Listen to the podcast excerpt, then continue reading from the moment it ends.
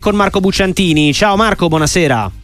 Ciao, buonasera a tutti. Hai già puntato la sveglia per Sinner Djokovic? Sì. Ore 4.30. Sì, sì, sì, sì, 4.35 perché sì, eh, poi la prima, volta, la prima volta il suono la rimando sempre. Ai soliti quelli, rimanda, rimanda, rimanda, no? I primi 5 minuti di solito me li, me li frego così. Ci sta, poi comunque c'è il riscaldamento, qualcosa si perde. Appunto. Allora, c'è un amico che ti fa una domanda facile facile. Se Lautaro vince la Champions, vincerà il pallone d'oro 24?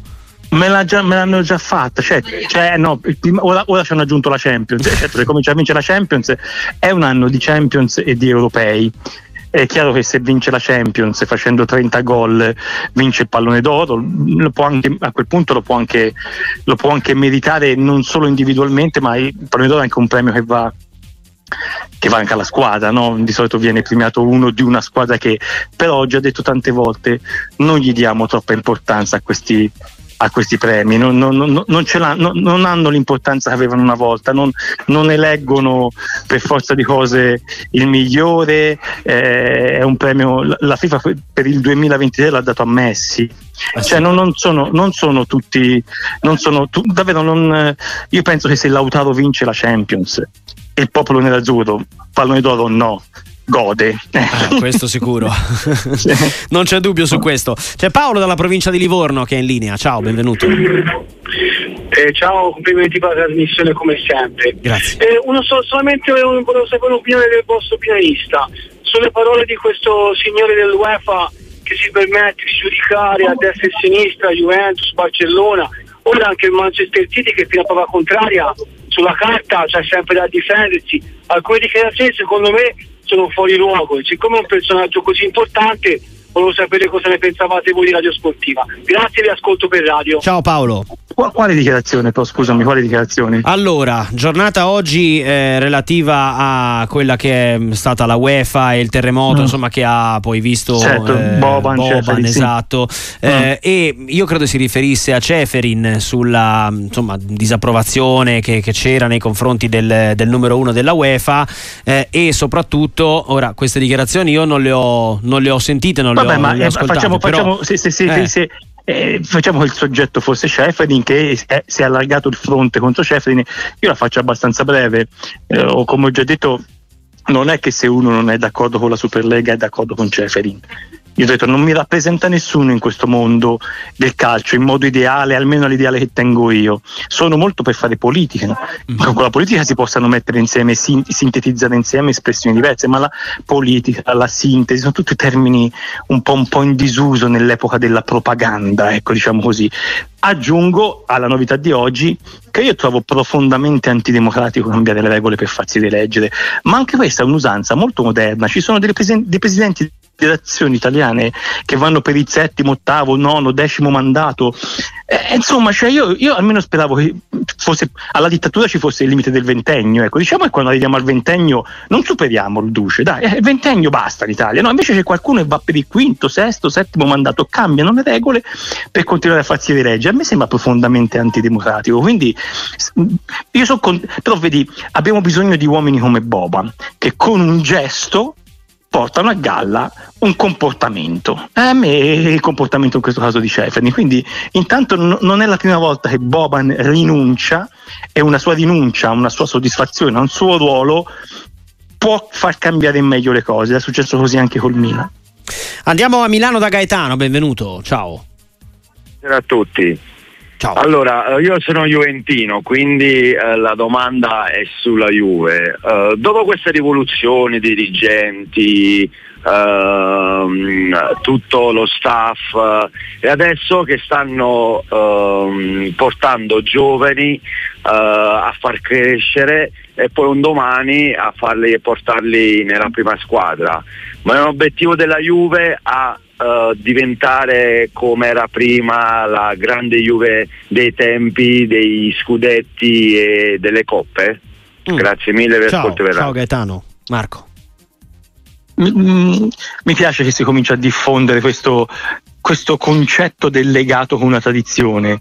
Eh, io, mm, è da un anno che lo dico, chi ascolta radio sportiva lo sa, che vado oltre lo stile, le, le, le, mm, l'oggettività, non è, non è, la Juve forte come quella che, che, che, che avuto quei trofei, ma è una Juve che parte da quell'idea lì di creare una grande tradizione con se stessa, con un linguaggio comune, un, un, un tessuto di, di, di, di, appartenenza a questa squadra che deve per forza ripartire da giovani che tu fai sentire importanti perché sono nella Juve. Poi possono essere eh, italiani, possono essere eh, come Ildiz o Sule, però bisogna di creare questa e questo secondo me è il lavoro importante è stato fatto dal novembre dell'anno scorso uh, quando ti, ti, è fallito l'instant team che avevi pensato nella scorsa stagione a oggi legarsi con la propria storia ricordarsi come, come, come quella società quel marchio forte nel calcio secondo me ha un, ha un, grande valore dove possa portare beh intanto ha portato la Juventus in media 95 punti in questo campionato che per me la media che sta tenendo è un capolavoro un capolavoro di, di, di poi posso dirvi di appartenenza, di, di lavoro, di sagacia, di strategia, di qualità. La Juventus spesso fa anche dei gol belli, che poi difende credendo molto nella difesa. Quindi intanto ha portato a questo, poi la forza viene vincendo, in quella, soprattutto in quel marchio lì. Vincendo non si torna più indietro. Ricominciare a vincere nella Juventus vuol dire spesso ha significato non smettere per qualche anno di vincere. Andiamo a leggere un messaggio per te che arriva da Michele Dallecce. Voleva chiederti cosa pensi del calo improvviso della squadra di D'Aversa e soprattutto se dipende dal fatto che non si riesca ad andare oltre il 4-3-3 come modulo. No, no, io non, non, vedo, calo, non vedo calo. Cioè, la squadra di D'Aversa mh, ha, mh, ha, fatto tanti punti nelle prime giornate, quando magari non, tutte, non tutta la Serie A era pronta, ma poi ha, in campo sta bene allo stesso modo, continua a contestare tutte le partite, ha perso male l'ultima, ma perché ha trovato la Juventus e tra l'altro fino al 55esimo era 0-0 il risultato, ma ha trovato la Juventus in grande condizione fisica e mentale e quindi poi alla fine la partita si è allargata, ma è stata capace di fare di stare dentro le partite con tutti gli avversari, in tutti i campi, in tutte le situazioni. Eh, poi a quel livello di, di, di valore mh, mm, è bene quando si infilano bene le cose e fare molti punti, perché poi ci sono anche molti periodi in cui fai le stesse cose ma non fai punti. Bene che lei ce l'abbia fatti, ma il fatto che ha fatto i punti nella prima parte non ci deve far sbilanciare troppo la, la valutazione. Io non vedo un calo del Lecce, vedo meno risultati del Lecce, questo sì. Questo sì, ma non vedo un calo di, di presenza in campo, di agonismo. Il Lecce, come tante squadre della Serie A, tante squadre, ha un po' difetto di qualità individuale in attacco, ma è un problema di tante squadre che stanno in campo bene ma poi non segnano, poi non ci hanno giocate là e quindi poi eh, se diventa faticoso segnare diventa molto facile subire. Ecco, questo a volte un po' succede in quella fascia di classifica, ma mh, mm, io mh, mm, non leggo la classifica del Lecce, la stagione del Lecce con i risultati, la leggo con le prestazioni e ne ho viste un paio qua e là eh, mi sembra solo due, al massimo tre volte ha perso con più, di, con, con più, di un gol di scarto. Una a settembre mi sembra col Torino, un'altra con la Juve la domenica scorsa, ma poi sempre dentro tutte le partite fino all'ultimo minuto. Eh, c'è un altro messaggio per te sul Napoli. Eh, lo scorso anno. Anzi, dopo... scusa, mi permetto ah. di dire eh, a, a, a Bergamo con l'Atalanta giocano un partitone recentemente, però perdono, ma secondo me giocano una grossa partita. La settimana dopo in casa, uguale giocano una grossima partita, non mi ricordo chi, ma e la perdono contro ah, con l'Inter giocano una bella partita e la perdono. Eh, però cioè, è una squadra che c'è dentro le partite Lecce.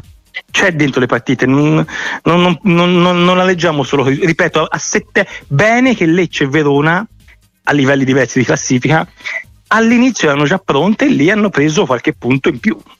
Eh, Napoli lo scorso anno, dopo la cessione di Insigne e Koulibaly, ha cominciato un nuovo ciclo che pare però già finito. È stato sbagliato qualcosa, ti chiede questo amico che non si firma? Eh, o è stato come la celebre candela che brucia dai due lati? Eh, il Napoli non ha cominciato un ciclo, ha, ha, ha, ha raccolto un ciclo lungo di tanti anni, tre lustri di qualificazioni europee, di competitività e esaltato lo scorso anno da una combinazione, un organico forse completo come non mai, un allenatore bravo come non mai, e, magari anche la concorrenza che a un certo punto ha mollato come non mai, però ha giocato un calcio meraviglioso e secondo me c'è un po' di riflusso dopo una stagione del genere. Una stagione del genere così potente qualcosa ti porta via, è un po' di umiltà, E poi c'è stata un, una corsa, secondo me, a intestarsi la vittoria lo scorso anno che ha portato un, una, un po' di disintegrazione della, dell'ambiente che secondo me in questi tre lustri eh, la società, seppur col suo carattere, anche il presidente aveva saputo tenere insieme compattare, cioè Napoli era una cosa sola, c'è stata un po' di disintegrazione anche per delle scelte personali no? di, di, di, alcuni protagonisti e allora, e allora è semplicemente questo tipo di riflusso non, è, non, non, non, era cominciato un ciclo e non è finito un ciclo. Lo scudetto arriva perfettamente, arriva proprio perché è dentro un ciclo. Poi sono stati fatti anche errori di mercato, sono state sotto, sottovalutate alcune caratteristiche specifiche di alcuni giocatori. Penso a, a Kim, ma penso anche al centrocampo che ha, ha è, un reparto dove c'è un po' di differenza tra i, i, tre titolari e quelli che ogni tanto servono. Roberto da Genova che è in linea con noi, benvenuto, ciao. Ciao, buonasera a tutti. Ciao. Io volevo chiedere al dottor Bucciantini se per caso io su un foglietto l'ho scritto, se anche lui, anche se mancano ancora alcuni giorni alla fine del mercato, mi sono divertito a mettere quali sono, secondo, e vorrei sapere quali sono secondo lui le quattro squadre che andranno in Champions e le tre squadre che retrocederanno. E poi so che ne avete, ho sentito che ne avete già parlato questa mattina, ma ho trovato assurdo la pena, cioè la multa di solo 40.000 euro alla Salernitana per domenica. Mm, ok. cosa ne pensava il dottor Puccentini. Ciao Roberto, poi sono 50.000 per la Salernitana, c'erano anche altri 10.000 euro per altre intemperanze diciamo dei dirigenti. Marco, a te. Beh, mh, mm, le, le retrocesse mi sembra insomma l'uccello del Malguio non lo voglio fare però mh, mm, eh, sono ammirato dall'orgoglio e dalla dignità che in campo sta mostrando il Verona, al quale ogni settimana saltano due titolari, no? uno, due alla volta a settimana, e in campo continua a fare prestazioni piene contro tutti i tipi di avversari. Cioè, eh, quindi intanto sono ammirato, però insomma è una squadra che è oggettivamente indebolita dal mercato e, insomma, è una di quelle squadre mh, mm, che, che, che, che, fanno tanta fatica a vincere le partite. Sono, mh, mm, sono, squadre che stanno bene in campo, sono squadre che hanno un grande equilibrio fra le due fasi, sono squadre con cui non è facile vincere nemmeno per le più forti del campionato. E, non, certo non è stato un mercato di rafforzamento, anche se in questi giorni stanno comprando. Nell'ultima settimana il Verona, secondo me, 3 o 4 acquisti li fa però poi bisogna metterli in campo, vederli così, ma non è per questo che la candida alla retrocessione, era semplicemente i comp- fare i complimenti a, mm. questa, a questa squadra. L'Empoli ha cambiato sistema di gioco, vediamo se, se, riesce a risolvere il problema di essere più efficace davanti. La, la prima con Nicola è venuta molto bene, ma anche con Di Azzoli all'inizio c'è stata una bella, una bella scossa. La squadra, ehm, le prime partite con Azzoli era proprio bella in campo, era, era nuova, era efficace, però non, non, mi fate fare pronostici da quelle parti, fatemi solamente dire che la Salernitana tradita da Dia ha perso per questo secondo me un elemento molto efficace ed è la squadra che è messa peggio perché tanto di quello che fa non finisce mai in porta, che i gol li continua a fare Canzeva, le giocate decisive continua a fare Canzeva. E quelle quattro vanno Champions per me, beh, tre è la quarta, no? Allora per me ci vanno cinque in Champions, quindi mm. il quinto posto allora io, la più forte è il Napoli di quelle lì. Mm. Di quelle che in questo momento sono fuori dalla Champions, perché metto in Champions Milan, Juve Inter, la più forte è il Napoli.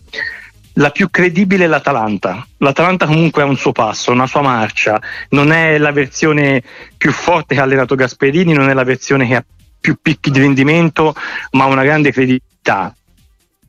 L'entusiasmo la Fiorentina è una squadra che, si, che, che, ha conoscenze, stanno insieme da tanto tempo, ha entusiasmo e, e le romane, cioè, però la più forte di quelle è il Napoli per me. Mm, mm. Quindi insomma Fa, faccio fatica a fare una gerarchia c'è anche il toro c'è anche il toro il toro io non lo levo di torno mm. non lo levo di torno deve, deve fare un girone di ritorno da 35 punti una cosa che in questi anni non è riuscita a fare un girone da 35 punti c'è sempre la partita che manca per dare per esaltare quella, quella, quell'ambiente, ma non lo levo di torno il Toro, però la più forte di quel, di, di quel mazzo è il Napoli per il quarto posto, per il quinto forse l'Atalanta. Luca da Firenze, benvenuto. Sì, buonasera. Eh, complimenti come sempre a tutta la radio. Eh, grazie. grazie. per la compagnia che ci fate, questo ve lo dico ogni volta che vi chiamo. Grazie, grazie anche al signor Bucciantini che è l'unica voce che mia moglie sopporta quando c'è il microfono aperto, eh, non, mi fa cambiare, non mi fa cambiare stazione. Mm. Ehm, però volevo lanciare una un'idea che è mia, che una volta vi avevo già detto e che oggi ritorna mm. fuori di me ancora più selvaggiamente. Eh, visto la figura che l'Italia intera ha fatto un po' con eh, i a, Magna, a Mignan, sì. eh, torno con l'idea che veramente chi fa questa cosa eh, sia solo per disturbare eh, il, il portiere avversario e non farlo concentrare. Eh, questa è un'idea che so che a qualcuno di voi della radio non piace, mm. ma è um, un, non voglio um, lanciare una, una, possibilità di essere intelligenti a queste persone, mm. però eh, potrebbe essere secondo me un, un modo lecito da poter eh, capire quando un tifoso va allo stadio, visto che sempre gli si dice che è il dodicesimo uomo, che sono persone che non si possano fare senza di loro perché giustamente il, tutto il calcio va avanti con i tifosi. Eh, la proposta qual è? Luca? No, è, è capire che veramente lo fanno non per razzismo, ah, okay, per, cioè, ma lo per, fanno per disturbare, per disturbare mm. il, il, lavoro del portiere avversario okay. che a questo punto è capito, cioè è, è sì, sì, l'unico sì. obiettivo. Chiarissimo, chiarissimo Luca. Eh, Marco, però Luca, non so però Luca, se, se vuoi... Però è, è, chiaro che la matrice è l'ignoranza e l'obiettivo è l'avversità, l'antagonismo, devo rompere le scatole al mio avversario.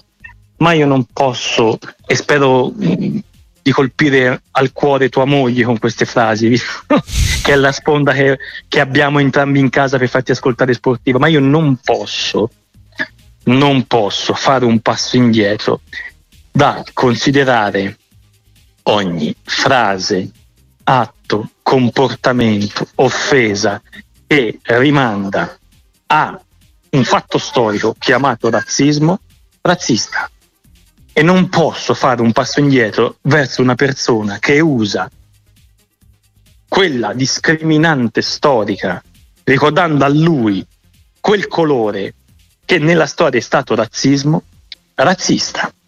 Questo è razzismo e questi sono razzisti. La matrice sicuramente non è quella, è sicuramente l'ignoranza, è sicuramente lo, lo stadio protegge, lo stadio è sicuramente l'antagonismo l'obiettivo ma era, diventa razzismo. Diventare razzismo significa essere razzismo, non ce lo possiamo permettere, non ci possiamo permettere di mandare figli allo stadio e confonderli con questa gente, dobbiamo separarci.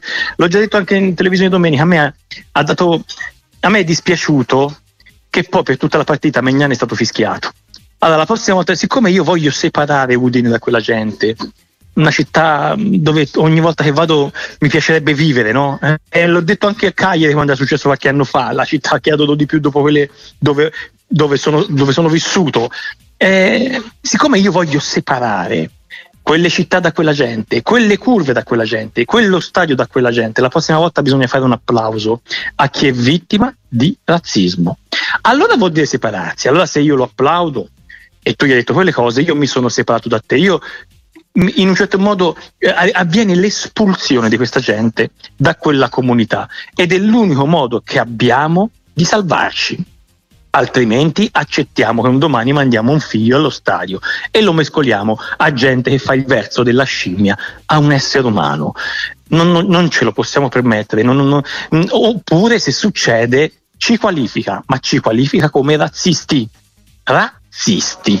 Perché? Perché andiamo a pescare in un fatto storico chiamato razzismo, per cui quella gente si è fatta ammazzare per avere i diritti dell'altra gente, cioè di noi, che oggi gli facciamo il verso della scimmia. Cioè questo deve essere chiaro.